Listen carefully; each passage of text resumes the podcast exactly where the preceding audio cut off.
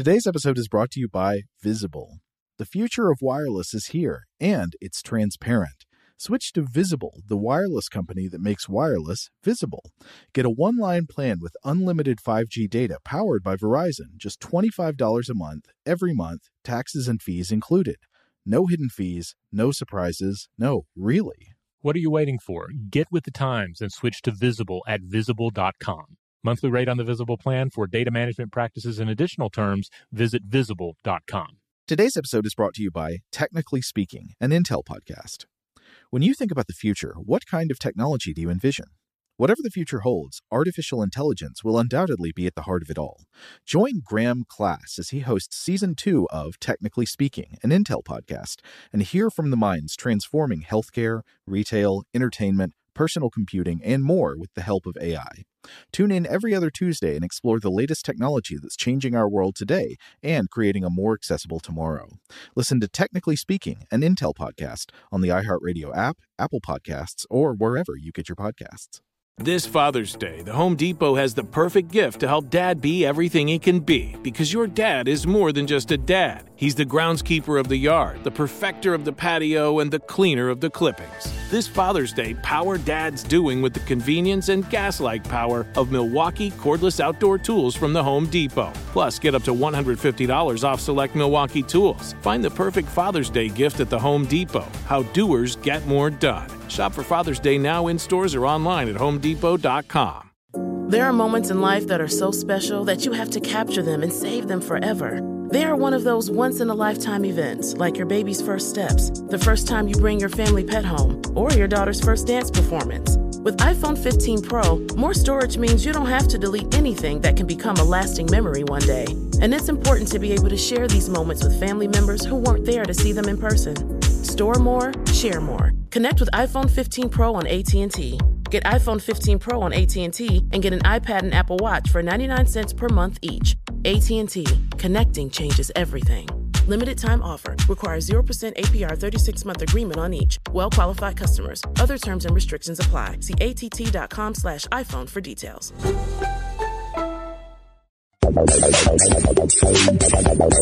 Welcome to Stuff to Blow Your Mind from HowStuffWorks.com.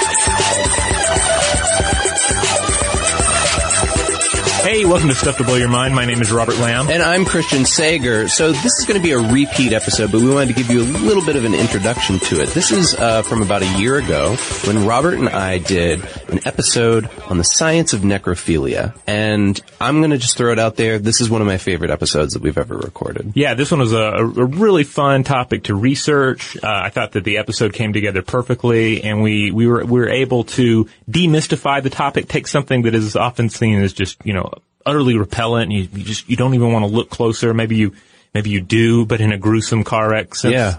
Uh, but but when you strip away the human complexities, the the actual science is really fascinating as well. Yeah, and I just you know want to know. We talk about this up front in the episode, I believe, but th- don't don't think that this is going to be some like gross out fest or anything like that. We approach this the way we do all of our other episodes with a lot of research and uh, with a, a modicum of dignity. I guess is what I would say.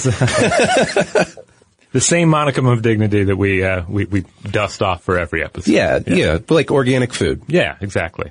So without further ado, uh, let's jump into it. All right, so we're going to start off by dis- by discussing necrophilia in in the animal kingdom. I mean, it generally that's the way it goes with these things. We can talk about a simpler model of what's going on with the animals before we dare throw in the the complications of uh, the human mind and human culture. And what I was the most shocked about with this as we did the research was how prevalent it is. Yeah. I mean, we've got at least what, like five or six examples of different animals uh, that practice necrophilia today. And I'm sure there are dozens more out there that have just not been cataloged. In fact, as we'll find with the penguin, it was, and then that research was redacted basically for, Yeah, just- for culture reasons. Yeah, it was just too shocking to share. Mm-hmm. Um, I mean, but essentially, you could sum it all up in a bumper sticker. Like necrophilia happens, and Yes. and the more you you just sort of acclimatize to that reality, the uh, the easier going everything else is. That it's not something that is uh, not necessarily an act that is just a, a defilement before the gods, as much as a thing that occurs in the natural order of things. Uh, You know, often as an accident, but it, accidents happen, and uh, and then human culture just makes it a little more complicated. You know what just occurred to me, Robert, is that? we're assuming that our audience automatically knows what necrophilia is. That's true. Yeah. So maybe we should just, I mean, throw out a very basic definition, which is, in fact, and I, this was one of the things that surprised me doing the research. In the case of necrophilia, it is not the act of having sex with a dead body, with a corpse. It is the desire to. Right. Yeah. Just the desire to alone, the the fantasy of necrophilia is enough to classify one as a necrophiliac. Yeah. Um, and the term itself is actually pretty new. Necrophilia uh, is an entirely 19th century term, but of course the practice it describes uh, the sexual abuse of corpses Yeah. is quite ancient. We have Uh, myths going back as far as human memory, probably. yeah, Yeah. because it you know it gets down to a, a lot of the key problems of dealing with death. Um, but of course, you have to sort of define what is sex too before we Right, exactly. Because of course. Human intercourse is uh, essentially the physical act that allows the exchange of genetic information to uh, mix everything around and create a new organism as offspring, right? Yeah, and that's what makes our first example in sort of the quote unquote animal world interesting because it's so alien to how we understand intercourse. It almost seems like it wouldn't be categorized as necrophilia technically, but it's referred to as such in the literature. Right, and I'm sure in the science headlines, I didn't, I mean, Yeah. maybe not yet, but it's just waiting for the right paper to come out, Mm-hmm. and then all the, the various science blogs will really run with the headline that'll include the phrase, bacterial necrophilia. Yeah. Um, of course, bacteria, they don't actually need to engage in intercourse in order to reproduce. Uh, instead, they uh, they tend to swallow up DNA from other bacteria just as they move around, and they'll even absorb it from dead bacterial cells. They exchange new DNA fragments uh, from the dead with their own, and then by shuffling all this around, they're essentially mating with the dead uh, in a way that most higher creatures fail to achieve. Yeah, the stuff that I read about this in particular, I'm going to be honest, was so dense that I had a hard time understanding it. It seems like it's its own very special niche field uh, that that has its own language, uh, and that I don't know necessarily that they're using necrophile or necrophilia sort of in the same way that we understand it when we're applying it certainly to human beings but also to other animals but it is how it is described in the literature Yeah, it is a genetic exchange between the living and the dead. Yep. Um, so yeah, it, it's almost its own thing because it doesn't really match up with most of the models of uh, of biological higher organism necrophilia. But it's important to include Yeah. here, especially I think it's a it's perfect to include at the top. But if you want to move on, we Yeah. can get into what what Robert has coined here as the duck of death. And I'm sure a lot of people are familiar with this one from the Ig Nobel prizes, uh, particularly the uh, the Ig Nobel Prize for Biology in 2003. Now, just to rehash, uh, the Ig Nobel prizes. This comes out. These come out every year. Yeah, this And- was new to me, and you explained it to me before the podcast. Yeah, it's uh, it's easy to, to mistake it for like a mockery, Mm-hmm. but it's really a celebration of, of weird science papers and some you know science papers that study the strange or just the just the the the weird minutia that often gets you know and, and is inherently picked up in scientific literature as Yeah. as science expands like a slime mold through the labyrinth of uh, of existence. Yeah. Uh, you know, you're going to pick up some weird topics, and they celebrate these topics.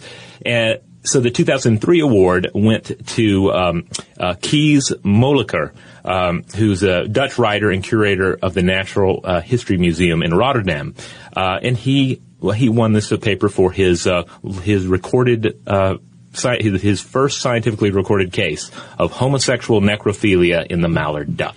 Yeah, and before we get into the details here, there's I want to back up a second because one of the things that I read was that apparently mallards in the Netherlands are particularly known for what are called attempted rape flights. Okay. And that this isn't necessarily from from what I was reading, it's not necessarily heterosexual or homosexual. It's just more like these ducks just go for it while they're flying.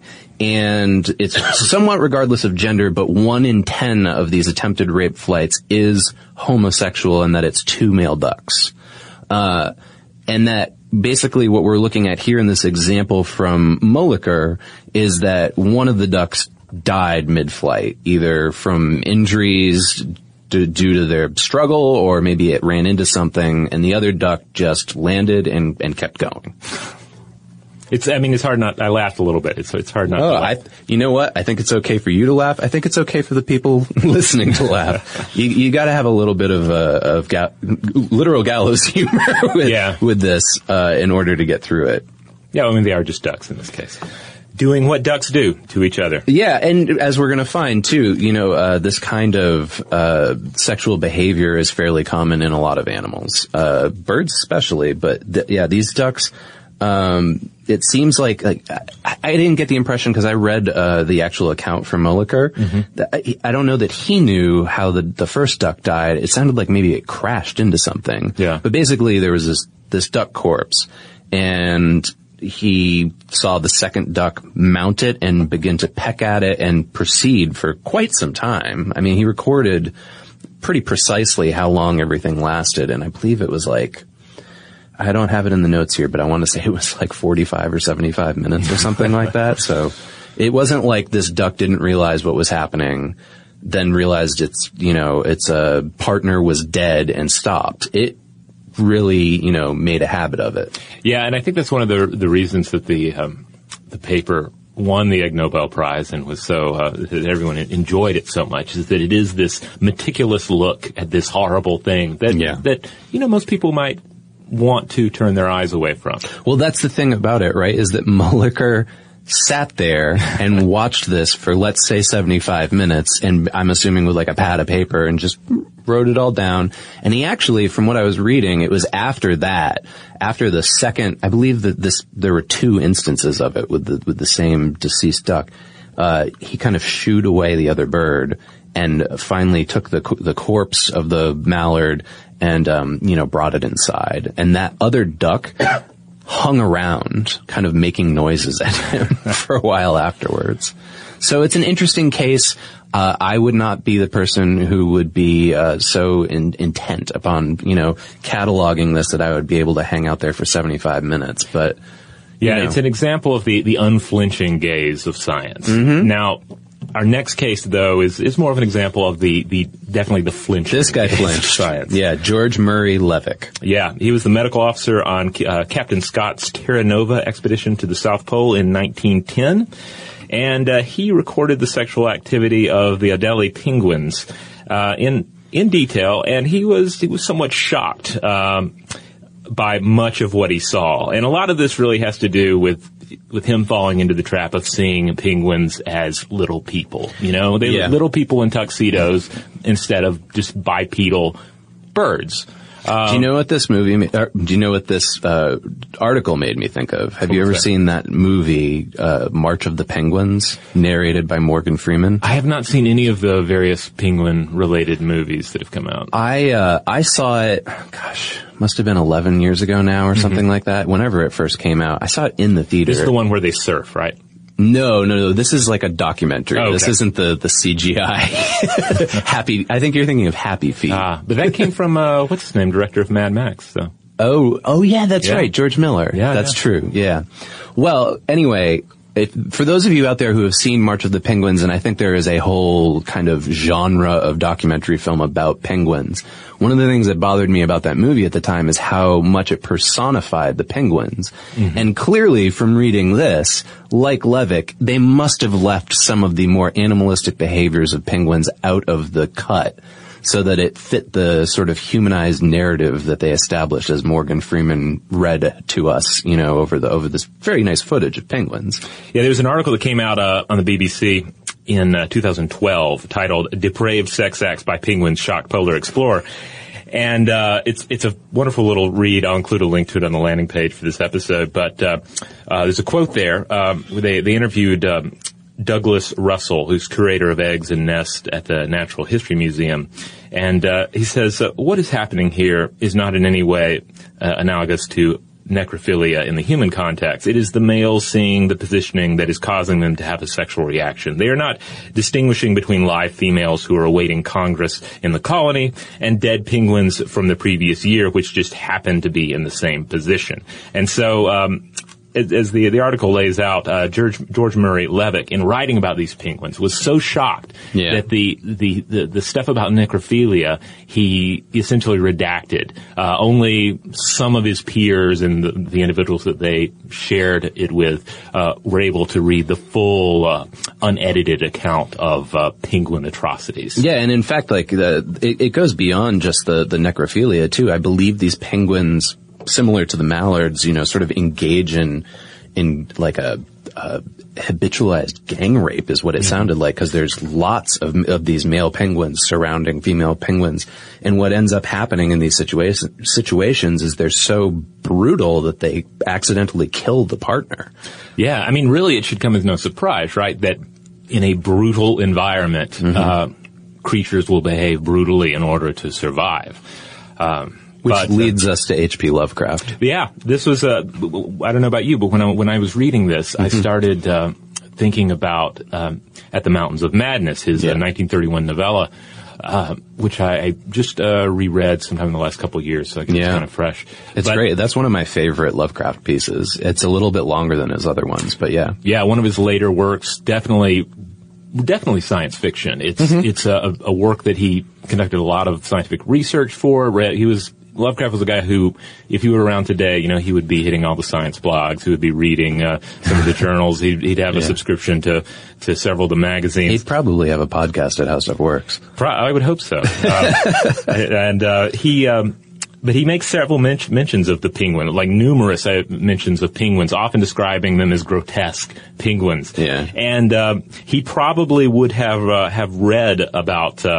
About uh, about Levick's thoughts on the penguins. You know, probably not the unedited uh, content, but he certainly makes reference to uh, Captain Scott's uh, Terra Nova expedition in the story. Yeah, and I, if I remember correctly in that story, those penguins were somewhat gigantic, right? There was Yeah. something to do with the, they were sort of like prehistoric holdover penguins, and we know, I believe, from what I've I've, I've read in other uh, research instances.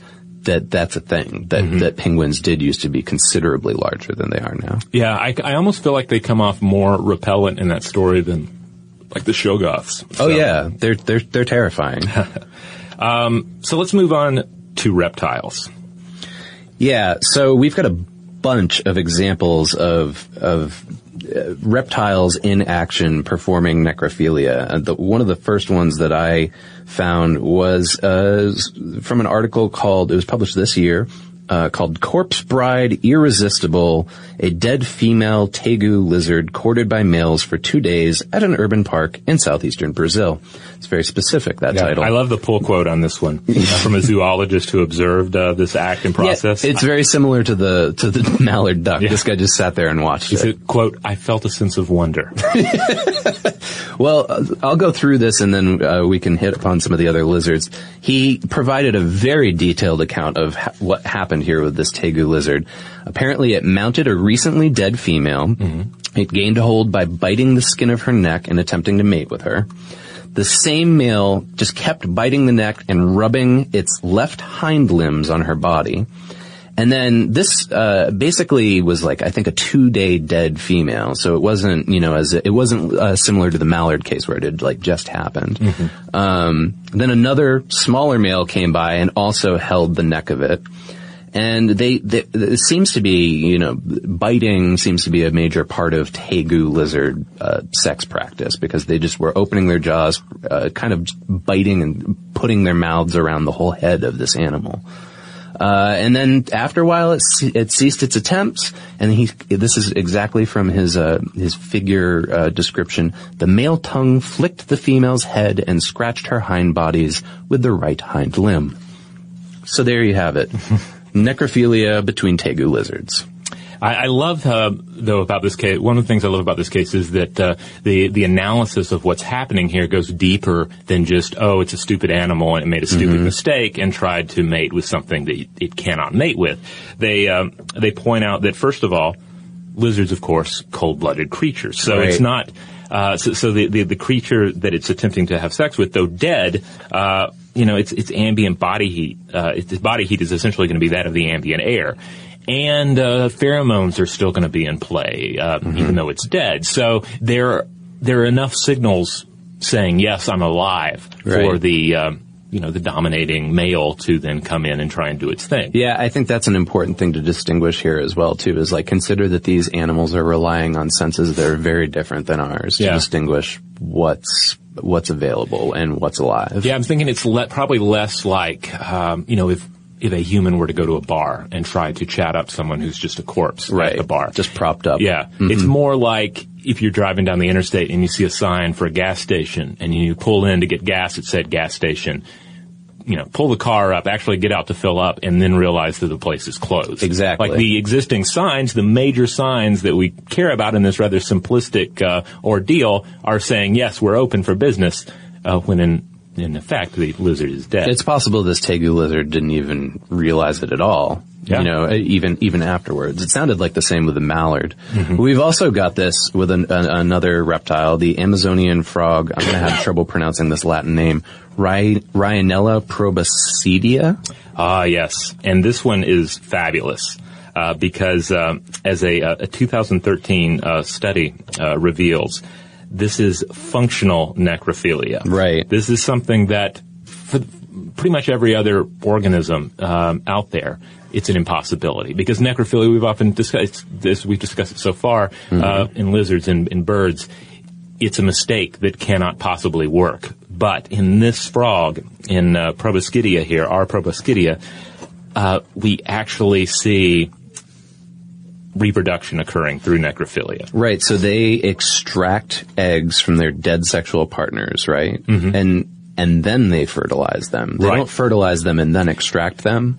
Right. This is uh, so. What? How this happened, and it's not uh, not to say they primarily or only uh, reproduce through necrophilia. Right. Yeah, but we it's, should clarify it's that. Mm-hmm. on the table as a, vi- as a as a as a viable option. So the males form a big uh, mating ball that may con- you know consist of uh, you know dozens of frogs, and they're all just ready to go.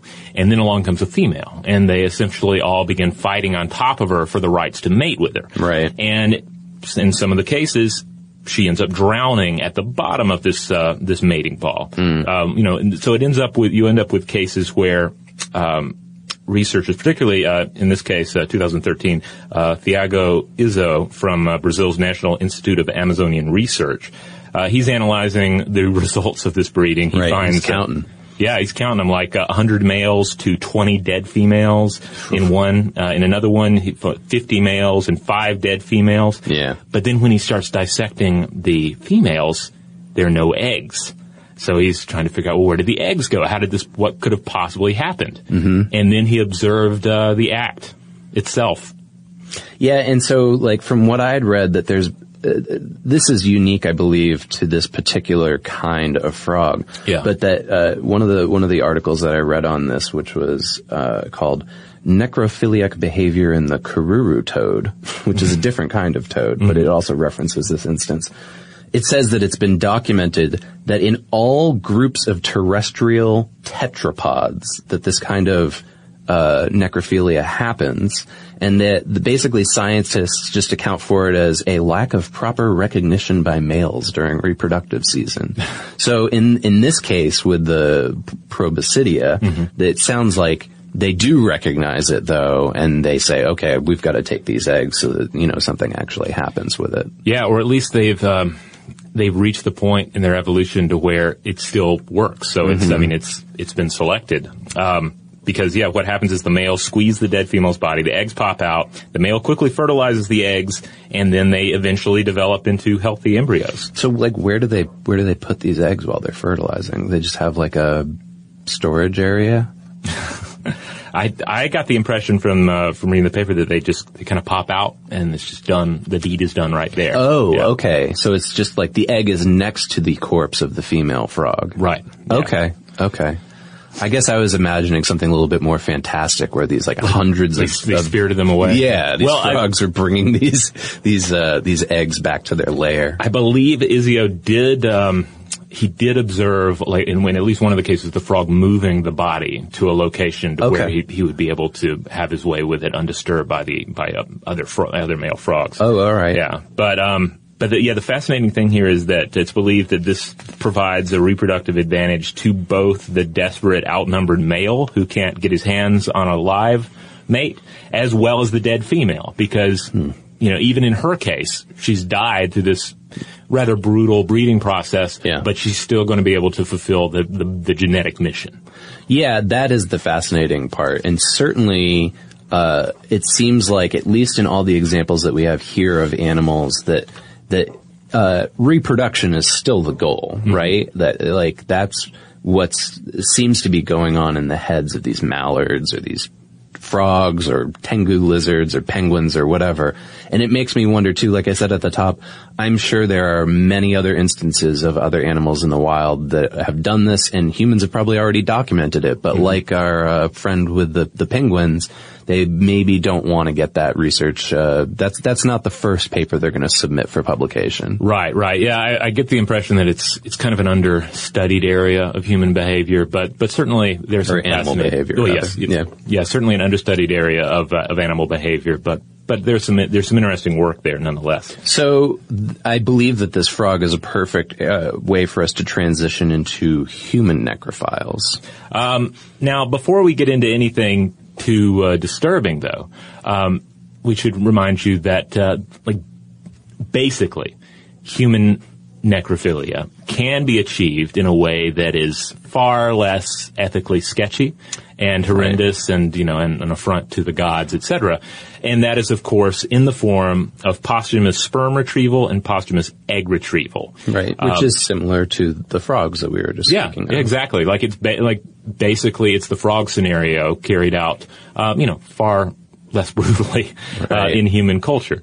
Uh, it, the same thing that the frog has been has evolved to to deal with.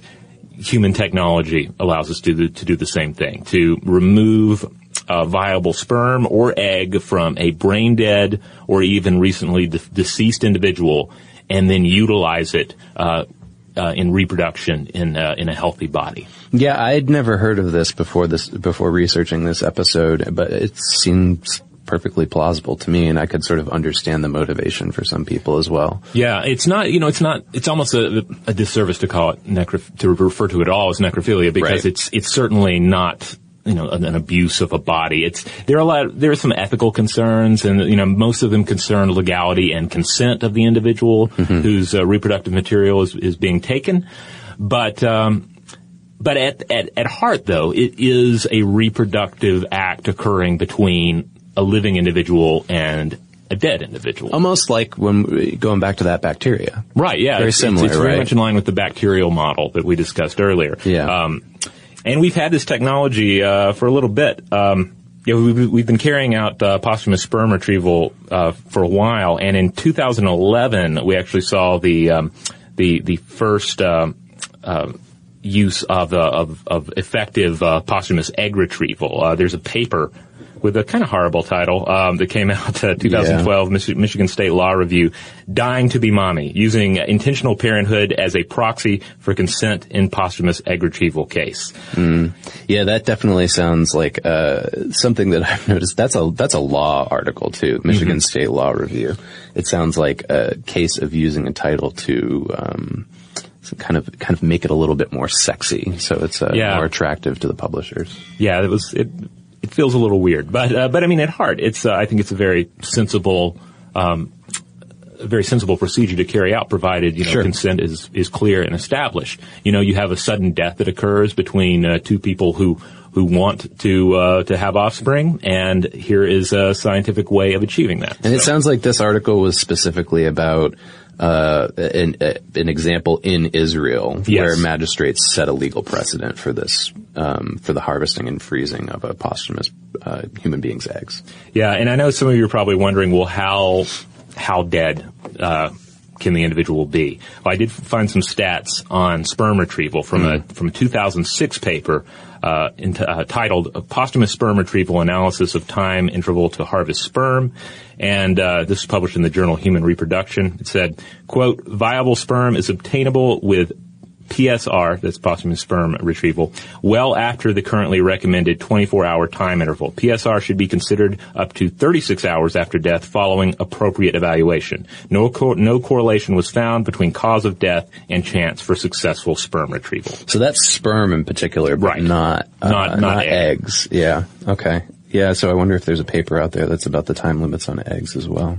Yeah, I wonder if it's uh, if it's if it's about the same or uh, Hmm. or maybe it's there's a little shorter. I'm, I'm not sure, but uh, if anybody out there knows, uh, please tell us. yeah, yeah, we'll throw that information in there. Have you ever wondered what it would be like to have supervision, enhanced hearing, extraordinary reflexes, to be, dare we say, superhuman?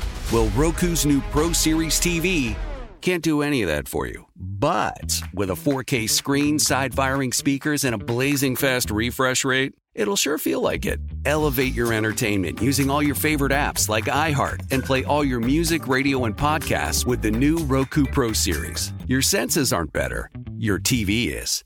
If your business needs a new application, then developers will have to write code, a lot of code. If an application needs to be modernized, then you'll need time, resources, and caffeine. If that sounds daunting, then you need watsonx Code Assistant, AI designed to multiply developer productivity so you can generate code quickly. Let's create a more modern foundation for business with watsonx Code Assistant. Learn more at ibm.com/slash codeassistant. IBM. Let's create. Today's episode is brought to you by Technically Speaking, an Intel podcast. When you think about the future, what kind of technology do you envision? Whatever the future holds, artificial intelligence will undoubtedly be at the heart of it all. Join Graham Class as he hosts season two of Technically Speaking, an Intel podcast from Ruby Studio in partnership with Intel. Explore the future of technology that's rapidly evolving our world today with the help of AI. There's still so much work and research needed to fully understand the power and potential of AI, and Intel is at the forefront of implementing AI in revolutionary technology that's changing the world we live in for the better. In each episode, Graham interviews the minds transforming medicine and healthcare, retail, entertainment, personal computing, and more while pioneering new uses for AI in these spaces. Tune in every other Tuesday and explore the latest technology that's changing our world today and creating a more accessible tomorrow. Listen to Technically Speaking, an Intel podcast on the iHeartRadio app, Apple Podcasts, or wherever you get your podcasts. Father's Day is coming, a day we celebrate the guy who's always there for us. To crack a dad joke. Well, you know what's not a dad joke? Getting $50 off the Bartesian Premium Cocktail Maker with the purchase of his favorite cocktail capsule pack. $50 off. No dad joke. See, this is a dad joke. I lost my glasses today, and guess who I bumped into? Everyone. Ugh, but the Bartesian cocktail maker, it's no joke. Each cocktail capsule contains real fruit juices and all natural bitters, so dad can make over 60 premium cocktails he loves. Sidecars, old fashions, gimlets, all with the push of a button. So, for the dad who loves a cocktail with friends and a good joke from time to time, get the Bartesian Premium Cocktail Maker. $50 off now until Father's Day. Visit B-A-R-T-E-S-I-A-N dot com backslash father to get 50 off the best premium cocktail maker for dad at the best price for you. Bartesian. Premium cocktails on demand. Um, so this seems like the moment for us to go down what probably most of you thought you were going to be hearing when you clicked on an episode that had necrophilia in the title. Which, Yeah. and we're going to call it classic necrophilia. This Indeed. is this is what you think of when you hear that word. Yeah, and this is, you know, if you want to get off the train at this point, this is your stop. because uh, it's all human necrophilia from here on Yeah, out. this is where it gets a bit spooky. But not as, you know what? I'm going to qualify that. Not as, not as uh, spooky or creepy as I thought it was going to be. Yeah, I mean, especially once you crunch the examples that we've gone through already. Yeah. It kind of demystifies and, you know, de-horrifies the situation a bit, I find. And there's even some aspects of the human psychology that I can, I don't relate to or identify with, but I can, I can sympathize with, with somebody, for instance, who, uh, misses their dead loved one, which Yes. seems to be one of the examples. We'll get into that. Yeah. But I think what we should really start with is is this one paper that w- came out in 1987, which seems to be cited in all of the uh, research that's done on the psychology of necrophilia. It is called Sexual Attraction to Corpses, a Psychiatric Review of Necrophilia. It was written by Jonathan P. Rosman and Philip J. Resnick. Uh, and basically these guys explored 122 cases of necrophilia and they found what was it 88 of them were from world literature and 34 were unpublished cases what i want to know and I, I actually downloaded the whole article i gotta um, go back through and look at the methodology i don't think they explained it in there though where where do you get these cases? It's not. They make it sound like you just go to the library and you're like, uh, yes, I would like uh, all of the world literature cases on necrophilia, please. Yeah, I, I don't uh, recall seeing that specified in the paper either, but um, but you know they they had a lot to chew on. Uh, They did, and they um, they used it to basically create some categorizations, some classifications of types of necrophilia. Right. So Right. we've got, and they came up with three. well, there first of all, there are two. There, there's sort of a line in the sand that they draw initially between Oh, genuine yes. necrophilia and pseudonecrophilia. And pseudonecrophilia is, uh, you know, this consists of, of transient attraction to human corpses, but it's not. But it would, with these individuals with pseudo necrophiliacs, sex with a corpse is not the central part of their fantasies. Uh, they're Yeah. primarily interested in living sexual partners, but uh, you know uh, they're they're not averse to. To, to going after something dead. This group includes uh, sadistic, opportunistic, and transitory cases of necrophilia. And again, like let's distinguish here. Necrophilia is the desire to have sex with a dead body, Right. not the act of having sex with a dead body. Yeah. Some of these lead to that, obviously, but some of these necrophilics that they're referring to in the literature didn't act upon their fantasies. Yeah, like I could see someone being tricked into being classified as a pseudo necrophiliac. You know, like they they have a drink in them, and you, you're just talking to them and Right, saying, just the old "Well, casual. would you?" And under these circumstances, and then eventually they break and say, "Well, I don't know, maybe," and then you're And then all of a sudden you're in a 1989 study on necrophilia. Yeah. That's where they got them all. so, okay. The first one is I, the first categorization that they came up with is I think what a lot of people think of when they hear the word necrophilia. But they categorize it as a type called necrophilic homicide. So what we're talking about here, this is sort of the Jeffrey Dahmer model Right.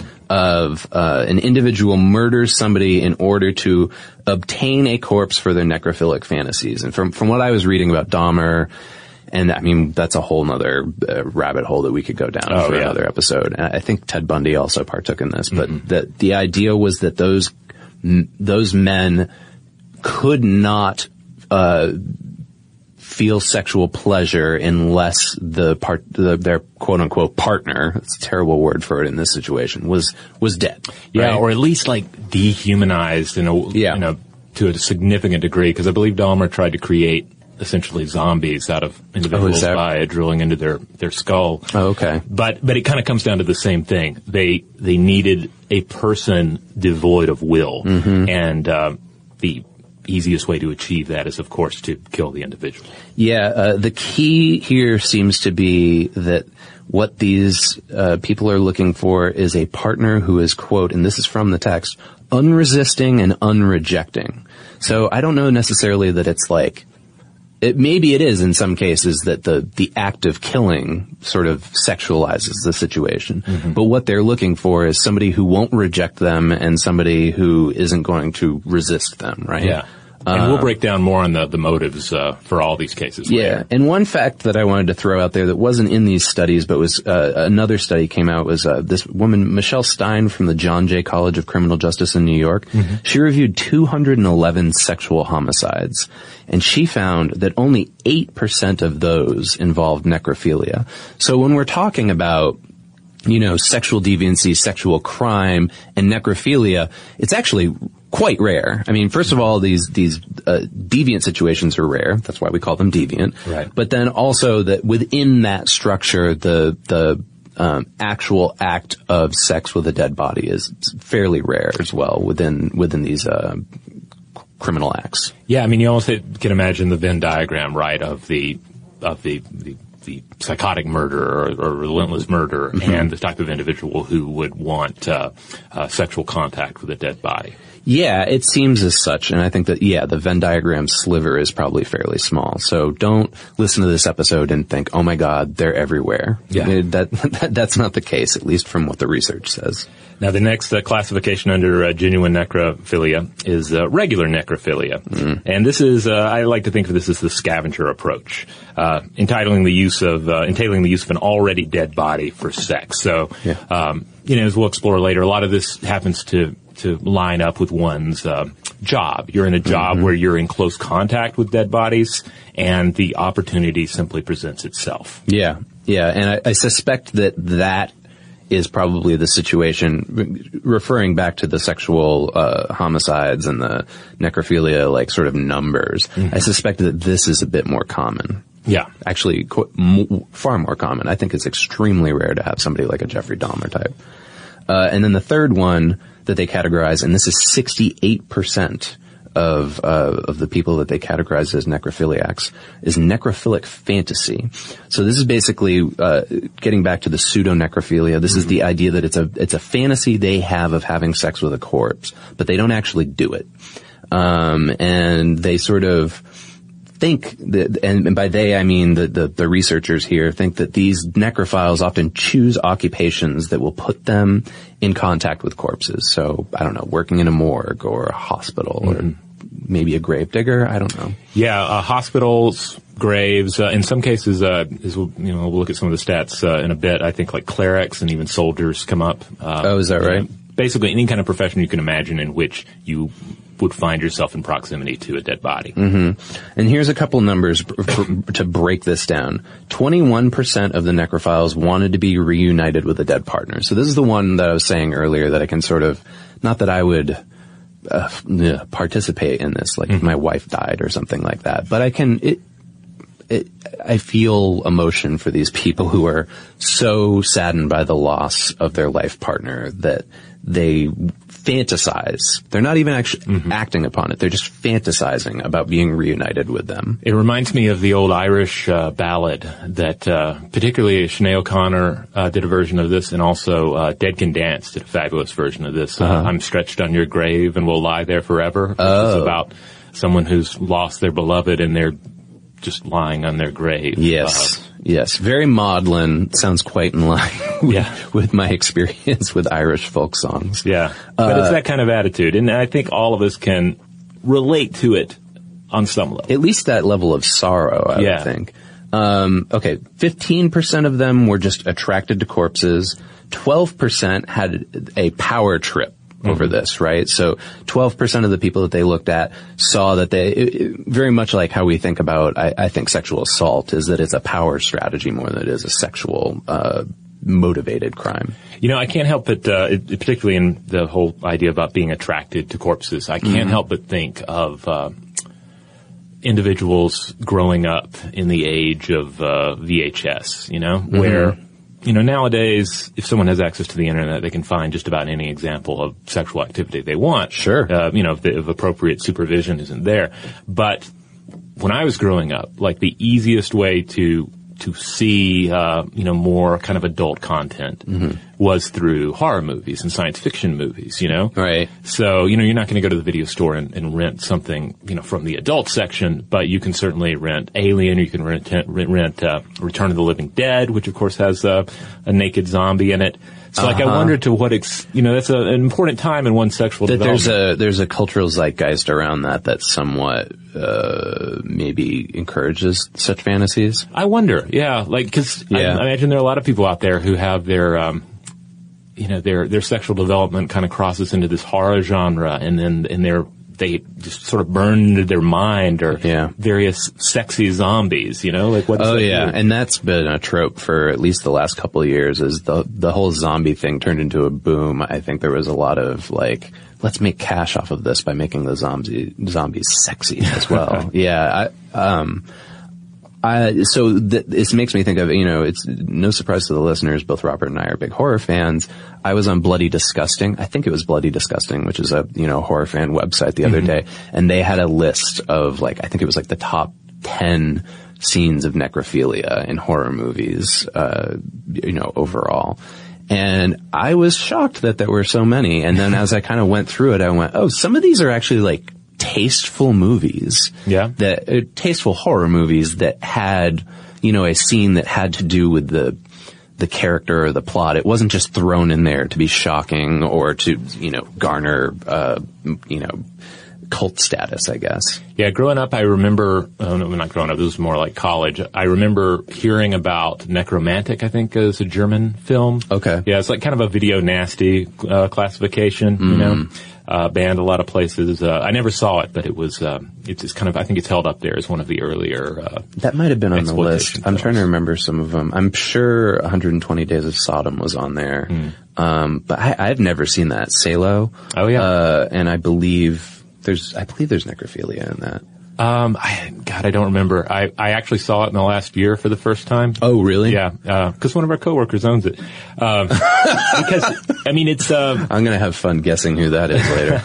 but it's uh, I mean, it's it's an interesting film in that it is highly controversial, but it's it's uh, it's artistically well made. It's it's a work of troubling art. you Yeah. know? like the I mean, the director was stabbed to death uh, shortly after it. I didn't out. know that. Yeah Really? and it's uh, it's a. I ended up not watching it in full. Like I just could not watch a lot of it. I never saw it, but I remember when I was in college, I had a girlfriend who was in a film class, and they had assigned Salo as something that they had to watch for class, and she was mortified. Um, and just, I don't, I, I don't think she was able to make it through it. It was, you know, probably part of the class was, was, or part of the exercise was Yeah. to see whether or not people could make it through that movie. Hello, iHeart listener. We have a confession to make. Both iHeart and this commercial you're listening to right now would probably sound a heck of a lot better on the new Roku Pro Series TV. It's got side firing speakers that fill your room with sound, Dolby Atmos audio that puts you right in the middle of the entertainment, and the ability to pair seamlessly with your home theater sound systems that already have surround sound and booming bass. If all that sounds too good to be true, it'll sound even better on the new Roku Pro Series. Your hearing isn't better, your TV is. If your business needs a new application, then developers will have to write code, a lot of code. If an application needs to be modernized, then you'll need time, resources, and caffeine. If that sounds daunting, then you need watsonx Code Assistant, AI designed to multiply developer productivity so you can generate code quickly. Let's create a more modern foundation for business with watsonx Code Assistant. Learn more at ibm.com slash code assistant. IBM. Let's create. Today's episode is brought to you by Technically Speaking, an Intel podcast. When you think about the future, what kind of technology do you envision? Whatever the future holds, artificial intelligence will undoubtedly be at the heart of it all. Join Graham Class as he hosts season two of Technically Speaking, an Intel podcast from Ruby Studio in partnership with Intel. Explore the future of technology that's rapidly evolving our world today with the help of AI. There's still so much work and research needed to fully understand the power and potential of AI, and Intel is at the forefront of implementing AI in revolutionary technology that's changing the world we live in for the better. In each episode, Graham interviews the minds transforming medicine and healthcare, retail, entertainment, personal computing, and more while pioneering new uses for AI in these spaces. Tune in every other Tuesday and explore the latest technology that's changing our world today and creating a more accessible tomorrow. Listen to Technically Speaking, an Intel podcast on the iHeartRadio app, Apple Podcasts, or wherever you get your podcasts. Dad deserves something really nice for Father's Day, but let's face it, we usually don't do it. Big gifts are for Mother's Day. Picking something up on the way is for Father's Day. Well, let's make Father's Day something this year with the Bartesian Cocktail Maker. It whips up over 60 premium cocktails on demand, each ready at the push of a button. And right now, you get $50 off the Bartesian Cocktail Maker when you buy one pack of Dad's favorite cocktail capsules. Dad will publicly love that you saved 50 on the countertop machine that crafts premium cocktails on demand. And he'll secretly love that you splurged on him for Father's Day with the gift of a Bartesian. Because the only thing that lets Dad know he's the world's number one dad better than a world's number one dad coffee mug is an artisan cocktail in his hand. Make Dad's Father's Day and Father's Day cocktails with all natural juices and bitters without making any mess at all. Visit B A R T E S I A N dot com backslash father to get $50 off the best premium cocktail maker for dad at the best price for you. Bartesian. Premium cocktails on demand.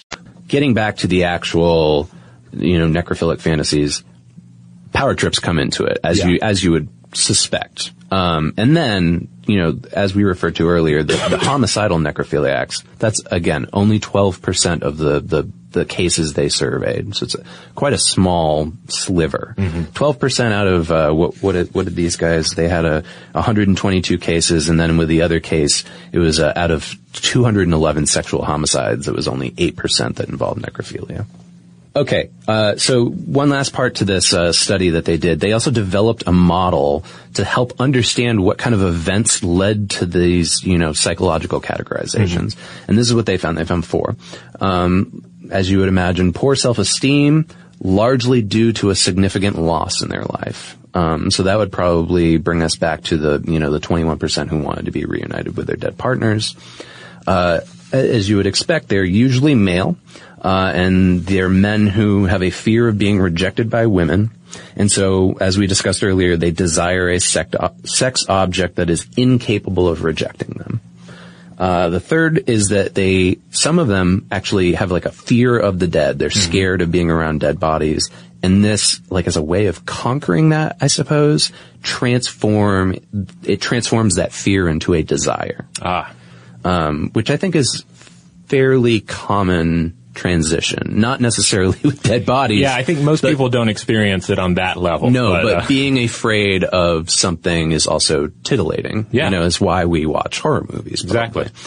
Uh, and then the last one is just, you know, the, the fantasy of some, it sometimes begins after you've just had your first exposure to a corpse, whether that's, you know, as a child or an adult. Um, yeah, it's a shocking and and it, and it, and it makes an impact on the psyche. Absolutely. Uh, so there is there's there's an there's another pretty widely cited study by a guy named I believe this is pronounced Anil Aggrawal, uh, and he he published this in 2009, and I I believe from what I saw was that this was used to subsequently create a, a new DSM entry on necrophilia. And his, his study was called A New Classification for Necrophilia. It was published in the Journal of Forensic and Legal Medicine in 2009. And he came up with 10 categories. Okay. We'll go through these. First up, role players, people who get aroused from pretending their live partner is dead during sexual activity. Okay. And then we have romantic necrophiliacs. These are, these are what we were discussing before. Bereaved people who remain attached to their dead lover's body. So they're, they- you know, this is about sorrow. Then uh, number three, necrophiliac fantasizers, people who fantasize about necrophilia but never actually have sex with a corpse. And there's tactile necrophiliacs, people who are aroused by touching or just stroking a corpse without engaging in intercourse. Uh, I seem to remember that there was an extremely creepy episode of that TV show Millennium where there was a, a guy who that was his particular thing was just like showing up to funerals and pretending to be a friend of the family just so he Oh. could touch the corpse. Uh, number five is fetishistic necrophiliacs. These are people who remove objects or body parts even from a corpse for sexual purposes, but without engaging in intercourse. Okay. And the, as you, as you can see, we're kind of, this, this list is getting worse as we're progressing. Uh, necromutilomaniacs. These are people, I know that sounds like a made up thing, but this is actually. Yeah, it sounds like a band for sure. People who derive pleasure from mutilating a corpse while masturbating, but not engaging in, in intercourse. Okay. Number seven, opportunistic necrophiliacs. These are people who normally have no interest in necrophilia, but they, if they have the opportunity, they're going to take it. So, uh, yeah, I mean, I don't, I'm having a really hard time imagining the scenario where this would happen, but I guess when you're left alone with a dead body for some reason and I, mm, Yeah. I don't know, maybe you're, maybe you're performing an autopsy or something, I'm not sure. Uh, regular necrophiliacs, that's people who preferably, you know, just want to have sex with the dead. So kind of back to that other model that we talked about Yeah. before. is like they would even probably tell you, look, I'm not one of those exciting kind of necrophiles. I'm just old school necrophile. Yeah. Uh, uh, and they're, uh, again, they're not killing people, right? Let's be clear about that. That's the next one. Yeah. Number nine is homicidal necrophiliacs, who we've discussed already. People who want to, who want to commit murder in order to have sex with the dead. And then there is the tenth one, which is exclusive necrophiliacs. People who have an exclusive interest in sex with the dead and cannot perform at all for living partners. Now this is what I, I think they categorize Jeffrey Dahmer as. That like in his case, this was the only way that he could uh, perform, have any kind of sexual gratification, and subsequently led to him both being a homicidal necrophiliac and an exclusive necrophiliac. Yeah. Now I have some other stats here just to roll through from that Rosman and Resnick paper, uh, just to give you a little more idea about who necrophiles are and uh, and why they do what they do. Sex, 92% in that study were male. Um, Yeah, and I found one rare female case was cited, uh, and I didn't have the time to be able to look up the, the case study on this, but her name was Karen Greenlee. So apparently she's a well-known female necrophiliac. Okay. The mean age was 34, which makes sense. You know, you need to be young enough to get around and not have anything tying you down, but also your sexual uh, appetite needs to have had time to reach this point, right? Right, and also probably you, you would need to be, you know, as we know about like uh, them taking employment in situations Right. that put them near dead bodies, you would need to be of age in order to kind of have a job like that. Um, next up, IQ, and this is really interesting because there's there has long been and still kind of remains a stereotype of the necrophile as being essentially, uh, you know, mentally deficient. That they're, you know, almost like a, the example of a stupid reptile that's Right. just engaging with this because they don't know any more better. But um, in uh, in Rosman and Resnick's uh, uh, paper, they point out that all um, of the individuals that they profiled had IQs above 80, and 69% had IQs above 100. And uh, just to put that in you know frame of reference, normal to average intelligence is 90 to 109. So these, uh, for the most part, we're not dealing with uh, with unintelligent individuals. Right, They're this average isn't, intelligence. this isn't uh, technically like a, a disability, a mental disability. Right. This is deviant behavior. Yeah. And among true necrophiles, 86% had IQs above 100. Um, 64% of the cases, there was a prior history of uh, sadistic acts.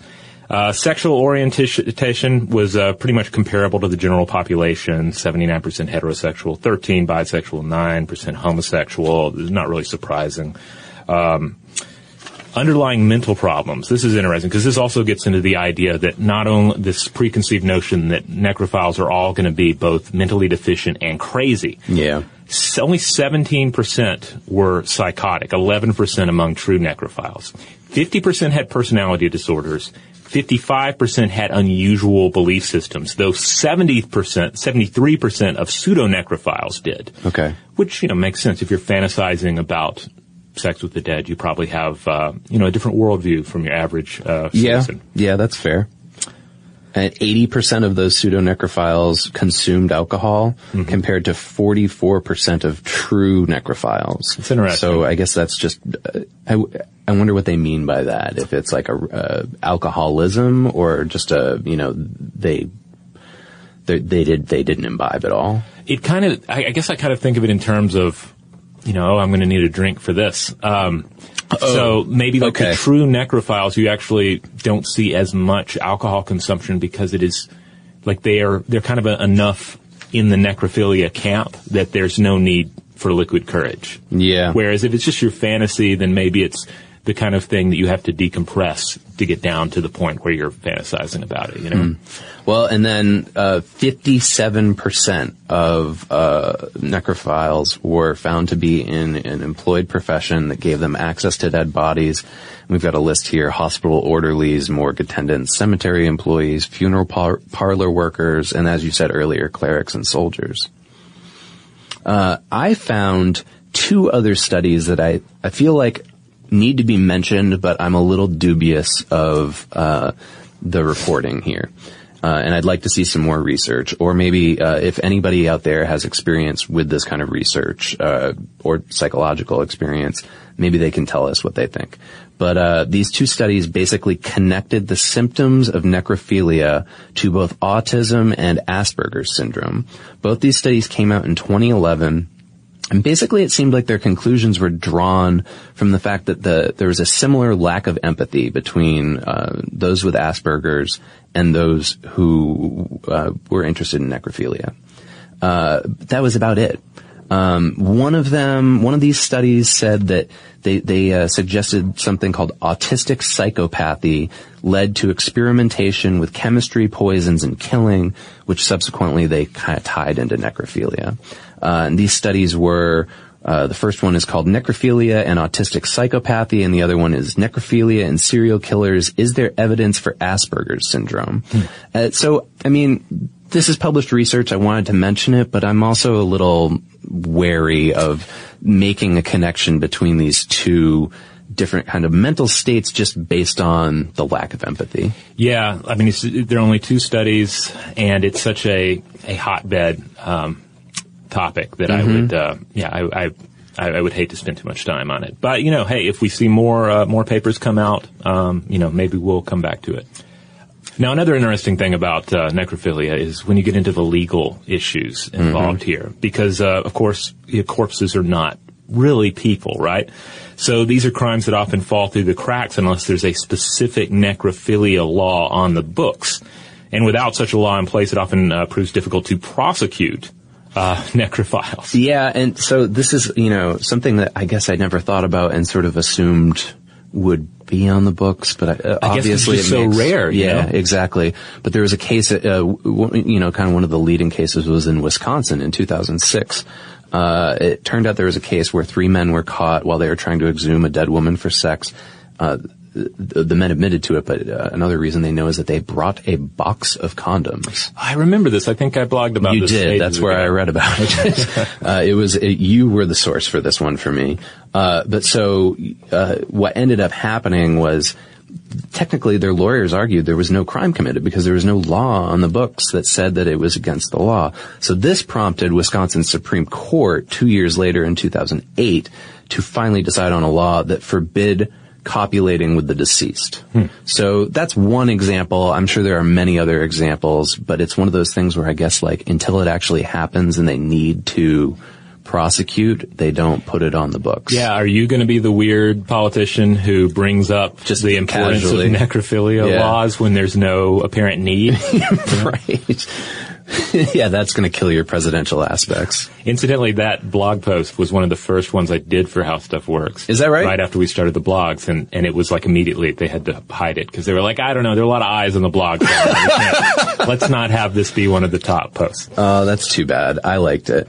Well, uh, one of the other things that came out of this uh, when I was looking at the research here is uh, specifically about the legality is many of the families who are involved with incidents like this where a family member's corpse is a victim of necrophilia, they have a problem with it because they sort of psychologically think of the corpse as being their property, hmm. right? So like, yeah. as you were saying before, yes, it's not technically a living human being. Some people would probably argue, I wouldn't, that this is a victimless crime, right?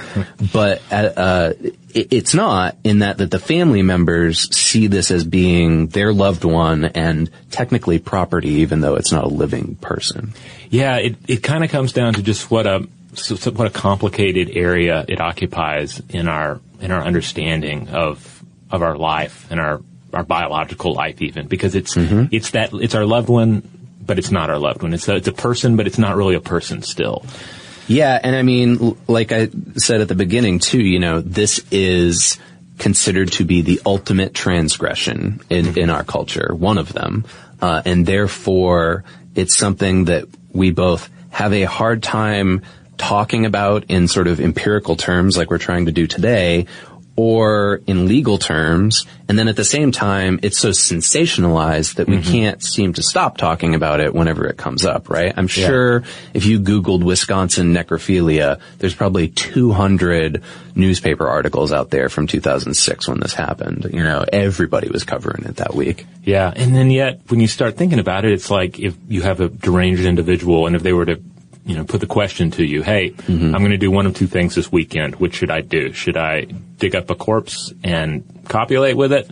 Or should I kill somebody? Right. Know? Or should I even just assault somebody? Like, obviously you're going to pick the corpse one because it, it is a, in a sense, it's a victimless crime. But yeah, of course it's not. I, I would probably, uh, you know, call the police. Well, yes, that's the correct. that's the correct answer. You know, even if it's I'm a good covering friend. myself legally here, no matter how good of a friend. I always, when I think about this topic now, I always come back to uh, Cormac McCarthy's 1973 novel, Child of God, uh, where the central character, Lester Ballard, uh, is is a necrophile. Okay, I and haven't read that. It's it's exceedingly good. I, it's one of those books I've, i i keep coming back to um, because it's this character's a very dark character, but mm-hmm. you're so close to him in the book, you do sympathize with his with with his uh, his psyche to a, a large extent. It's it's so so very well presented. I think in I, I was trying to think of fictional examples for this episode. The only one I can remember is, do you remember that Marquis de Sade movie that had Geoffrey Rush playing the Marquis de Sade? I remember when it came out, but Yeah. I've never seen it in full. There's, I believe, a scene in that in which Joaquin Phoenix engages in necrophilia with Kate Winslet's corpse. Um, and I think, you know, obviously because it's about the Marquis de Sade, there's a certain amount of, uh, of, um, bacchanalia to the whole thing, Right. right? Um, but it's, but it's, if I remember the plot correctly, it's been a long time since I've seen that movie. I believe it was because like he was grieving for her and they were, you know, sort of in love. Interesting. I, sh- I should maybe see it at some point. I, I've read. Uh, I don't remember it being bad. Yeah, I've read de Sade. I find him to be a, a fascinating character. Um, Yeah, yeah. I think he's interesting in small doses. I have 120 Days of Sodom, and I can only read like maybe like two or three pages oh at yeah. a time. I see. I tried to read the whole thing. The problem with 120 days is that um, it's basically incomplete, and Right. so the further Yeah. you get into the book, it eventually breaks down into just an outline of what he intended to finish. yeah, I think they were it like originally published as unreadable. pamphlets. Is that right? Like a series of pamphlets. I think this. I think it's the one that he he secretly wrote in a prison cell. Oh. So it was um it was it was hidden away for a while. Okay, So- okay. But yeah, never officially finished. So it's just in terms. Not only is the content often difficult to read, but it becomes increasingly unreadable as a Mm-hmm. work because it's just incomplete. yeah, yeah. Well, yeah, that's mine. Marquis de Sade, and, and you've got Cormac McCarthy, two of the literary greats. it's a great book. Um, James Franco made a movie version. Oh, yeah? which I've heard good things about. I'll probably n- never see it just because uh, it's it's a, a book I love so much. I have such a crystal yeah, you vision don't want it to kind of mar your imaginary. Yeah, but I hear good things. So you know, maybe our you know listeners out there who aren't as into uh, into reading reading want to just you know see a film. Maybe check it out. If it's uh, true to the book, then it'll it'll do it does a good job. So there you have it. One from the vaults, one we're really proud of, and one that we thought uh, everyone wouldn't would either not mind listening to a second time, or you know, here's a chance to discover it for the first time if you're a newer listener. Yeah, and if you've got some thoughts that you want to share with us now about necrophilia and what you learned in this episode, uh, don't forget to write us at blowthemind at howstuffworks.com.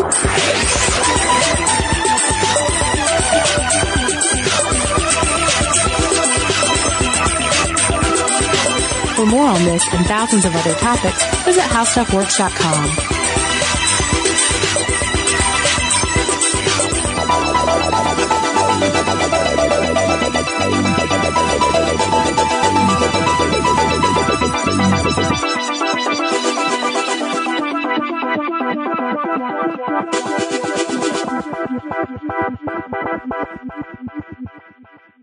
Have you ever wondered what it would be like to have supervision, enhanced hearing, extraordinary reflexes, to be, dare we say, superhuman? Well, Roku's new Pro Series TV can't do any of that for you. But with a 4K screen, side firing speakers, and a blazing fast refresh rate, it'll sure feel like it. Elevate your entertainment using all your favorite apps like iHeart and play all your music, radio, and podcasts with the new Roku Pro Series. Your senses aren't better, your TV is. Today's episode is brought to you by Visible. The future of wireless is here, and it's transparent. Switch to Visible, the wireless company that makes wireless visible. Get a one line plan with unlimited 5G data powered by Verizon, just $25 a month, every month, taxes and fees included. No hidden fees, no surprises, no, really. What are you waiting for? Get with the times and switch to Visible at visible.com. Monthly rate on the Visible plan for data management practices and additional terms, visit visible.com. What's up, guys? This is Shawne Lights Out Merriman, and Saturday, June 15th, Lights Out Extreme Fighting 17 returns to Casino Pauma in San Diego. Get your tickets now at lightsoutxf.com, and we'll be live on Lights Out Sports TV, available on all major platforms. Doors open at 5 p.m. Pacific. You don't want to miss this one. It's going to be lights out. Lights Out Sports is free sports TV by athletes for fans. For details about the event and tickets, go to lightsoutxf.com. Your new home journey starts at Fisher Homes, where everything is red, white, and new. Explore exclusive summer savings and start your journey by selecting your ideal home site and your dream community. Choose from a variety of expertly designed floor plans and bring your style to life at the Lifestyle Design Center. Are you looking for a quick move in ready home instead? Fisher Homes has options for those too. Fill out a form to connect with a new home advisor at FisherHomes.com to get started today before the sun sets on summer savings.